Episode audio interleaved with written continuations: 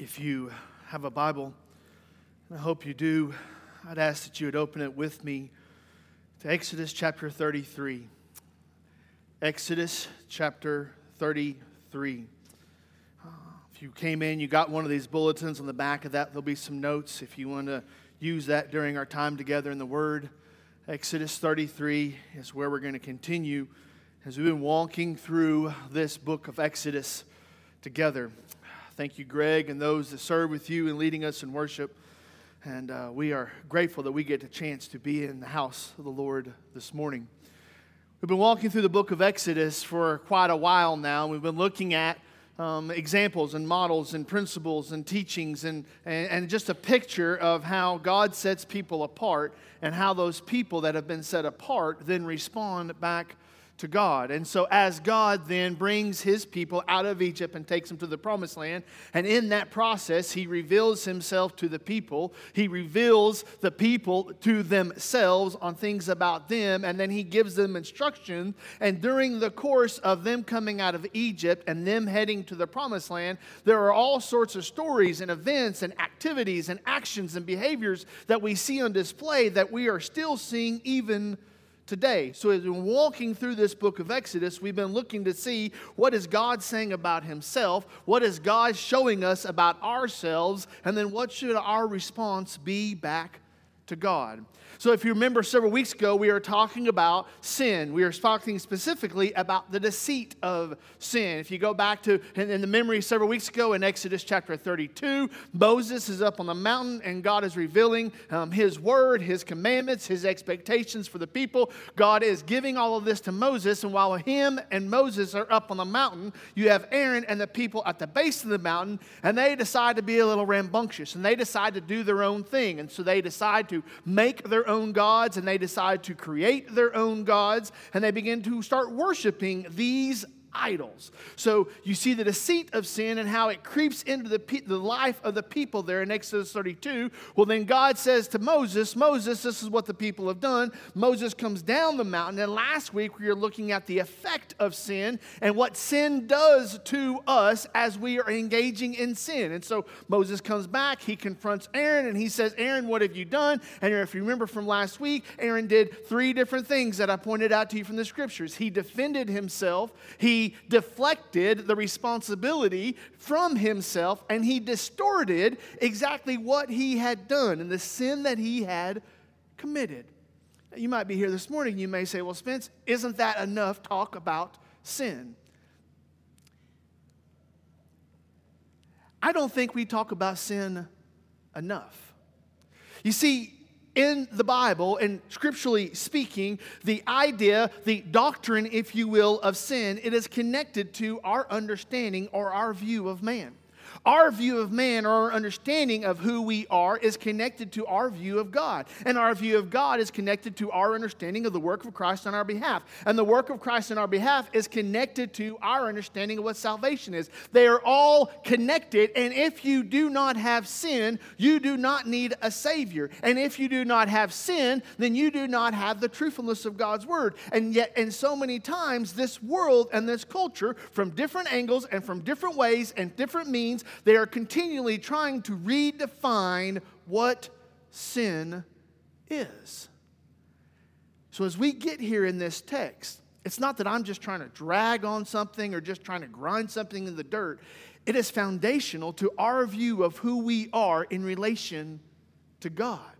So, a couple weeks ago, we were talking about the deceit of sin and how sin has a way of tempting us and, and, and, getting its fingerlings and its roots into our lives. Last week, we talked about the effect of sin and how that sin can then take effect and it can change our rationality, it can change our logical thinking, it can change our personalities and our behaviors. That's what sin does. And then this morning in Exodus 33, we see God's response to the people, kind of an initial response, and we see the result of sin. So, we see they had been tempted to sin, they did sin, and now now we see it from God's perspective and from His view, then what is the result of their sin? And my point this morning, my overarching point, is to remind us this is still how God sees sin.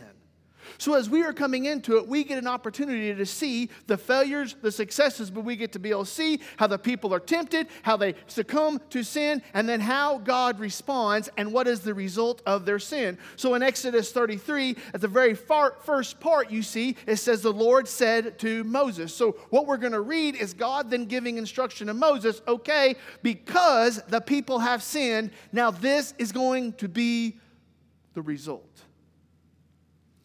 And I submit to you this morning these reminders, these truths that we're going to look at in these first six verses of Exodus chapter 33, these same reminders and these same truths are still a reality today. And hopefully, this will give us, as a body of believers, a greater understanding not just of the effect that sin has in our lives, but the way that God views the sin in our lives. So, starting in chapter 3 and verse 1, we, we get the result of sin on display. It says in verse 1, it says, The Lord said to Moses, Depart, go up from here, you and the people whom you have brought up out of the land of Egypt to the land which I have swore to Abraham, Isaac, and Jacob, saying, To your offspring I will give it. I will send an angel before you. I will drive out the Canaanites, the Amorites, the Hittites, the Perizzites, the Hivites, and the Jebusites. Go up to a land flowing with milk and honey. You may find yourself reading these first few verses and you might think to yourself, now what is going on? Why is this taking place? Isn't just the chapter before the people made idols? God was mad with the people because they made the idols. God told Moses that he was going to destroy the people because they made the idols. So what is going on? Well, what is going on, I submit to you, is that God is showing that even in the midst of our sin, God is still faithful. God is still faithful to us, even if we are faithless to him. It doesn't matter about how good you've been, or your performance, or your works, or your money, or your good deeds. The faithfulness of God is not dependent upon you or I. The faithfulness of God is because He is God. And here in this text, God is remembering and God is holding true to what He had done. God had promised them the land. God had told them all the way back, even before Moses. This goes all the way back to Genesis chapter 12, where God goes to Abram and he says, Abram, I am going to give this to you and your descendants and the people that come after you. God had made a promise, and God was going to be faithful to his promise. Sometimes you hear in the world today that people will say, Well, God is mad at me and God is being mean to me. It's not as if God is mad and upset at you and he's taking something out in vengeance or bitterness. No, God is faithful and God will do what he has said he will do. So in these first three verses, God says, Okay, I will get up, go. That's verse one, depart, go up from here. And he even says, I will send an angel. This is verse two. I will send an angel before you. God was going to provide and direct them in the way that they should go. And so as he's looking at Moses, and by extension, he's looking at the people, and he says, Because I'm faithful. Not because you're obedient, not because you're good, not because you've made me happy, not because you have kissed up to me, but because I am faithful and I am good, I will do what I said I will do. Now, here's the danger. Sometimes you and I, in our humanity, we mistake that for approval. Sometimes we mistake the faithfulness of God for the approval of God. And sometimes we think that because God has not smited us and He has not struck us down, and because He has not utterly destroyed us, then that must mean that He is okay with our decisions or our behaviors or our choices. We sometimes are tempted to mistake the faithfulness of God with the approval of God. If you parents raise children, you have probably seen this before, where that little child, you have already told that little child not to play with the pictures on the end table. And yet that little child goes, pulls himself up on that end table, gets ready to play with the pictures, looks at you, and when you do not say no or stop it or get away, they take that silence as approval and they begin to play with the pictures. And then you get on to them and they look at you like, well, you didn't say no. Yes, I did say no five times before this. But they are mistaking my silence, They're mistaking my lack of words as approval. Sometimes we will take this book and we will close it, and then we will come over here and we'll engage in what kind of ever behavior we want to engage in, and we just assume because God continues to give us oxygen to breathe, and He continues to allow us to walk upright, and He continues the world spinning in its axis, then that must mean that God has given approval, and we are denying and we are ignoring everything that God has told us in this word that says to the contrary.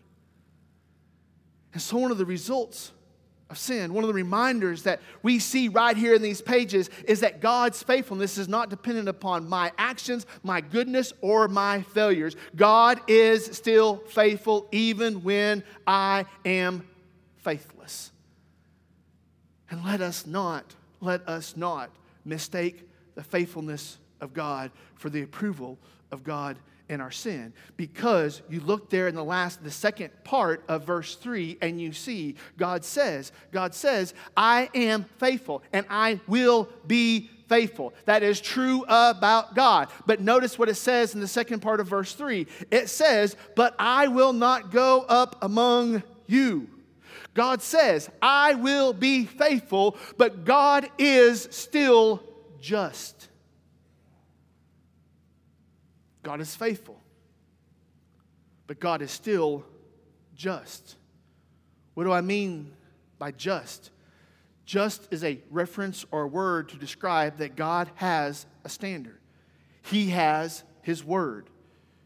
He has a bar. I, I think Jimmy said earlier this morning a, a plumb line you, you, you take a level, and there is what is level and what is not level. There is what is true and what is not true. There is what is right and there is what is wrong. There is what is okay and there is what is not okay. And God has a standard, and God has a God has a limit, and God has given us His word. And God says, you know what? If you violate that, my justice, my justness requires that I not allow people to make a mockery or to violate or be blasphemous against my my standard. And so God is not just the loving God, but He's also the just God that says, because you have sinned, then that now means I have to respond to you. And so it says there in verse 3 God says, But I will not go up among you. Why? Lest I consume you on the way, for you are a stiff necked people. What's the problem? The problem is, is that the people had sinned against God. Maybe, maybe, hopefully, its most simplest explanation. The problem with sin is that sin rejects God's authority. The reason why sin is an affront to God is because it rejects God's authority. When we sin, and it has multiple different names, multiple different colors, multiple different circumstances, and shades to go with it. But when we sin, what we are doing is we are saying we choose a different God to submit and to serve. And when we sin, we reject the authority of God over our lives. Now, you can say, well, I've heard it described that there's a lot of ways we could cut this, but at its base, we sin, we reject the authority of God. And so God says, I will not go among you because when you reject me, then that then respond, my response is wrath, judgment, etc., etc. So God says, Listen, you people, you go on up because I am faithful, but because I am just, I will not go with you. Why? Because of their sin. You may say, Well, Spence, that's harsh. That's not very kind. Why couldn't God just have a little bit of wiggle room? Why, why couldn't God just say, Well, I know you didn't do it, so don't do it again? Why can't God have a little bit of flexibility? Isn't what the world is trying to get us to do right now? The world wants us to be tolerant of the world, but the world is justified in not being tolerant of us. You see, tolerance is not a one way street. If you're going to tell me that I have to be tolerant over your decisions, then that means that you have to be tolerant over my objection to your decisions. And that's where we're at right now is we're in a we're in a season where tolerance is a one-way street. And there's all sorts of people out there that are going, you know what? You need to compromise with my values. You need to capitulate and give up your standards. But the problem is is that when it comes to the word of God and when it comes to the revealed character of God, compromise and capitulation do not equal justice. And if God says, you know what, what is just is to destroy Sodom and Gomorrah for their sin, but now we've gone 3,000 years, I don't feel like I'm there anymore, so now I'm going to let these people get away with the same sin, that is not justice. And because justice is one of the foundation characteristics and attributes to God, if God violates his justice, then he ceases to be God. See, the crutch of the whole picture of the problem with sin is you're dealing with the holiness of God. It's not a matter of love, it's a matter of holiness. And God says, This is my holiness. My holiness is such that when you sin against me, there, there becomes a penalty. There is a consequence. There is a result when you sin against me. And I want you to pick it up there in the, la- the second part of verse 3. Notice the language that is used. Now I realize that we're all looking at an English translation, we're not looking at it in the original Hebrew. So I realize that some of you may say, well, it may not be that exact. I think it is that exact. God doesn't say, and if you look at it, God doesn't say, but I might not go with you. He doesn't say that I should not go with you. He doesn't say that I probably will not go with you. He says, but I will not go up among you. In other words, God is saying that this is not up for discussion. This is not up for popular opinion. This is not up for a vote. This is how serious this is. I am a holy God, and you are a now sinful people, and the two cannot coincide.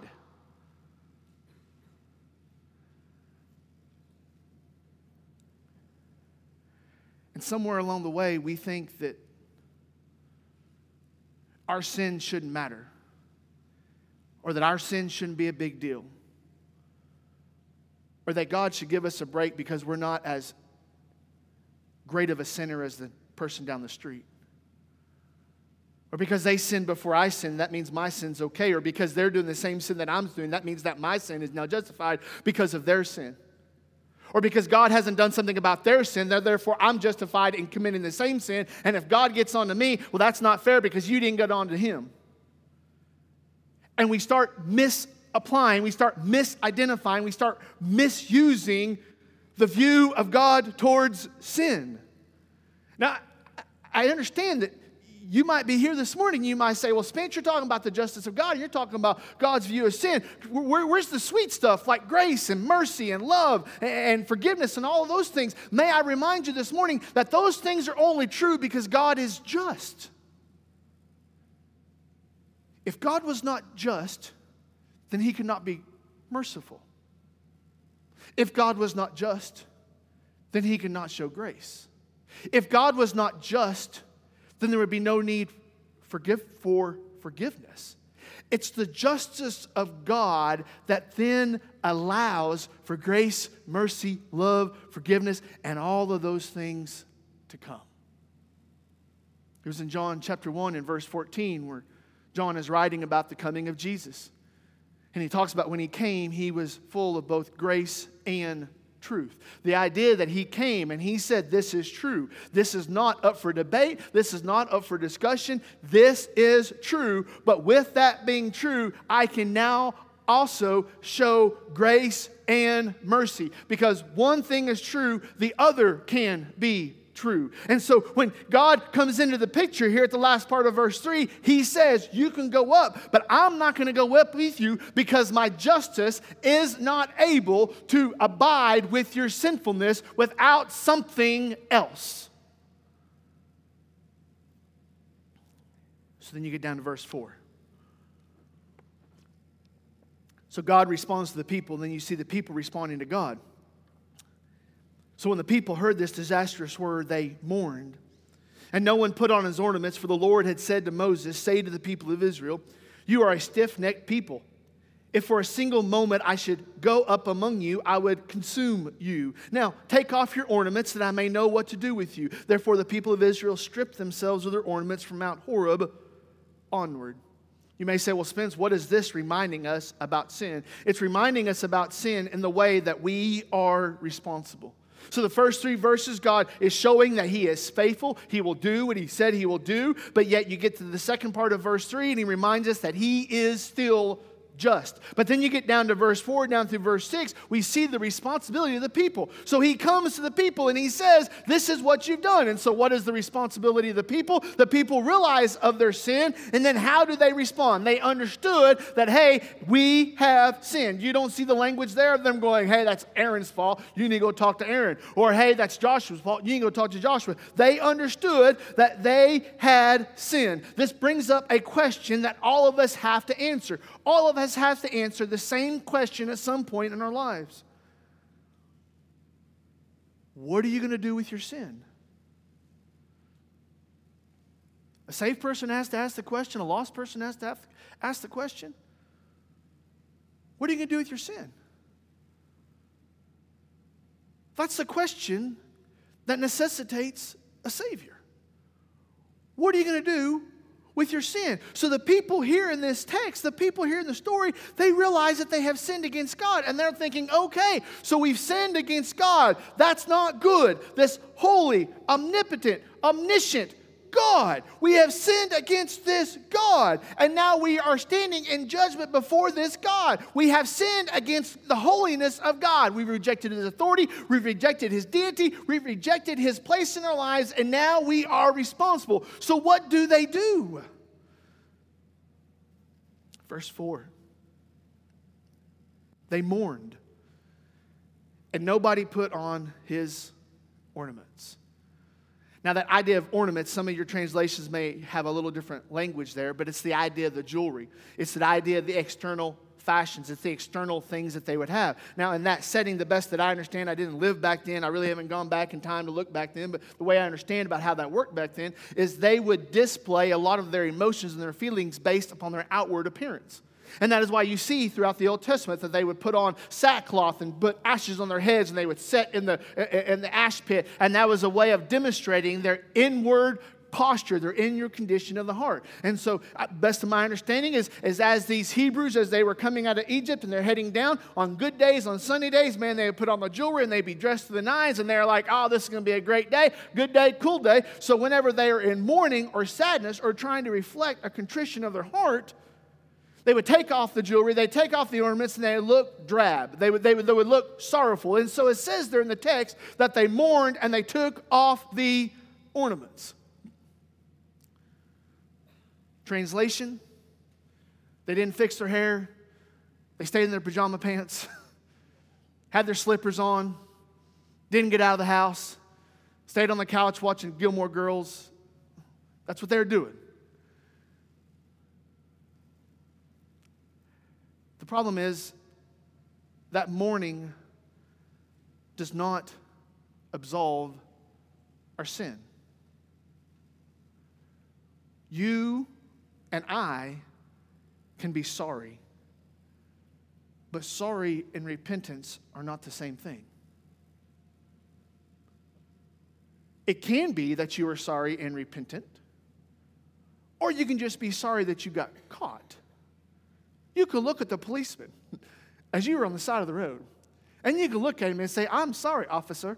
I did not mean to be speeding. Lie. I am sorry, officer. I will slow down. Lie. I am sorry, officer. Thank you for giving me a warning. You have a nice day. Lie. So you can say, sorry, sorry, sorry, and you are not sorry. So the people here in the story, I mean, they, they, they mourn. They're like, oh, this is bad. Oh, this is really bad. Oh, this couldn't get any worse. They, they take off their jewelry. They take off their jewelry and they put on the appearance, but it doesn't absolve them of their sin. And so you so it's like they're doing this, and then it says there in verse 5, the Lord said to them, You are a stiff-necked people, I should not go up among you. And then you get down to verse 6. Therefore, the people of Israel stripped themselves of their ornaments from Mount Horeb onward. Now, this is the understanding. Uh, Stuart Douglas is a, is a, commentary, and the way he kind of put it, I thought was insightful. He, he was making the connection that when they stripped off their ornaments, it was a way of saying, We don't know how God is now going to treat us or what God is going to do. And so we are sitting here going a little bit of a, a trepidation, if you will, saying, We know we've sinned against God, and so now we're awaiting for God's judgment on us. And when it talks about there, some of your translation, like the NIV or, or other translations may say it differently, but here in the translation I'm looking at, it says, From Mount Horeb onward. It gives the indication and the, and the implication there in the Hebrew that they left that off because for the next so many years they were still a little bit anxious. They were still a little bit concerned about how then God would respond to their sin. It was an attitude that they understood the gravity of their sin, they understood the depth of their sin, they understood the violation of their sin, and they were in fear of what God would do about their sin. So, the result of sin from hearing the people is they understand that the faithfulness of God is there whether they are faithful or not. But God also teaches them and shows them the justice of God, but also teaches the responsibility of the people. And in many ways, that's where you and I are at this morning. God is faithful to us regardless of how we are to Him. You know, there's not another relationship that we know that is like that. You may say, well, that's really similar to like a parent and their child. It doesn't even come close. God is faithful to us even when we are faithless to Him. But at the same time, we must understand and we must recognize and remind ourselves on a regular basis that God is still just, that God has a standard, that God has a bar. That there is such thing as what is true and what is not true. And God has already established that, and God has revealed that to us in His Word. And it's not a matter of you and I going and trying to negotiate with God or trying to bargain with God or trying to barter with God or trying to barrage God and wear God down. God has spoken and He is just. And when it comes to our sin, I cannot point at you and you cannot point at me because we are responsible for our sin. But can you imagine? Can you imagine sitting there in Exodus 33 and you are sitting there and you've got the ornaments off, you're in mourning, but what hope do you have? And that is why it is such an amazing privilege that you and I have in 2023 because our story is not solely contained in Exodus 33. Our story goes on. And that is how we come to these three core values that we've been looking at as a church. How do we use a place like Exodus 33 to help build families, to help teach the Bible, to help be the church? We understand where we're sitting at in this season of history. We understand where we're at on this side of the cross. We understand that in verse 6, they were stripped themselves of their ornaments from Mount Horeb. You had a people that thought, we don't know what God is going to do. And now in 2023, we are way past Exodus 33, and we know what God was going to do. God was going to send his son. God's son was going to live a sinless life. God's son was going to die on a cross. God's son was going to pay the penalty for my sin and for your sin. God's Son was going to die on that cross. He was going to be buried. He was going to raise on the third day, defeating death, and He was going to make it possible that you and I can have our relationship and fellowship with God restored, not on the basis of your merit or your worth, but on the work of His Son, Jesus Christ, which is why our families, and I put this there in your notes, our families' greatest need is Jesus. So when we look at Exodus 33 and we're thinking to ourselves, man, what a hopeless situation. What a dreary situation. What a moment when these people have nothing to look forward to. And then you and I come away from this and going, we understand because our sin is still just as real in the eyes of God, and God's justice is still real just as much as it was then as it is now. And because God is just, penalty for sin must be paid, and we are now responsible before God for our sins. But Jesus, but God being rich in mercy towards us because of who God is and because of what Christ has done, we have. So the result of sin is not taking away from the gravity of sin. The result of sin is recognizing the need for a Savior. So, our families, our family's greatest need is Jesus.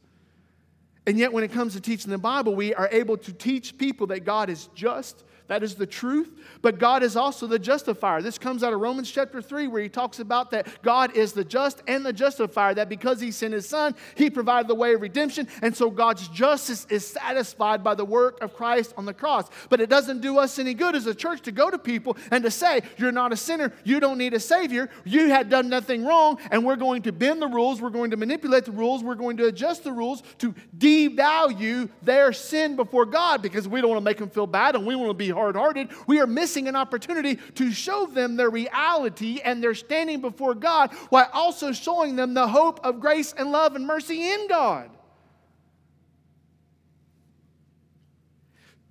So you get here to Exodus 33, and I leave thinking, thank you. That my story doesn't stop there. Thank you then I'm not stuck out in the wilderness in my pajamas and slippers. No hope for tomorrow. Thank you that I'm not going to spend the rest of my life anxious and apprehensive because the judgment of God could come upon me at any moment. Thank you that I'm not left with understanding that I have sinned against a holy, righteous, just God, but I don't know how to then be redeemed and restored because I have no way back to God. Thank you that I have the good news of Jesus Christ to not only live by, but to then to share with other people. Which then comes to this last one. What do we do as a church? We live like we have been forgiven. Years ago, Tim McGraw released a song, Live Like You Were Dying. My understanding of the gist of the song, guy goes in the doctor, gets a bad prognosis from the doctor. Doctor said you only got so many days to live, so the guy goes out and he acts like this is going to be the last day he's going to have. And the whole, my understanding, you may say, well, that's not what the song was about. My understanding of the song is the guy just lives every single day like he's dying. He knows he's going to die, so it's a bucket list or whatever it was be. That's the way he lived. And yet, when we think about it in relation to the church, I mean, there are so many things within the church that we don't live like we've been forgiven. We don't live like we understand that there is a righteous God that we are going to be responsible to, but because of Jesus Christ has come. Do you realize, do you understand? Yes, you might be forgiven, but you are still responsible for God's word and your obedience to God's word. Yes, you may say, Well, I've been forgiven and I'm saved, and so I don't have to worry about it. Wrong. Go back to Romans, Romans chapter 6, Romans chapter 7, Romans chapter 8, Romans chapter 9. He tells you that just because you've been forgiven doesn't mean that then you get a get out of jail free card to go do whatever you want. If you realize what you've been forgiven of, then that's going to make a difference in what you then do in your life moving forward. And yet, church, my plea to you this morning is we could do a better job of living like we've been forgiven. We could do a better job of living like we have a good news to share. We could do a better job of rejoicing and showing gratitude for the grace and the mercy of God upon our lives. We could do a better job of showing appreciation that our story does not end in Exodus chapter 33. Because we understand that even though that is the result of our sin, because God so loved the world, he gave his only Son, that whoever would believe in him will not perish, but have eternal life. We can know this morning that there is a result of sin. And praise be to God that Jesus has stepped in our place. I don't know where you're at this morning, but I'm pretty confident. In fact, I'm very, very confident that every single one of you in this room including me, has sinned against God. And I'm very, very confident that every single person in this room, God loves. So, what's the difference between us? Well, some of us in this room are living under the accountability and the justice of God in the grace of God. Some of us are wrestling with our obedience to God, our submission to God, and God's authority over our lives. Some of us this morning are wrestling with decisions that we know that God has put on our hearts, but we're not ready to pursue. Some of us are wrestling with the definition of sin and working off of this definition versus working off the world's definition. We are at different places when it comes to our standing, our relationship, and our fellowship with God. But one thing is true God is faithful, God is just, and we are responsible. I guess that's three things that are true. So this morning, every single one of us has an opportunity to respond. How do we respond to our sin in view of God? Let's pray.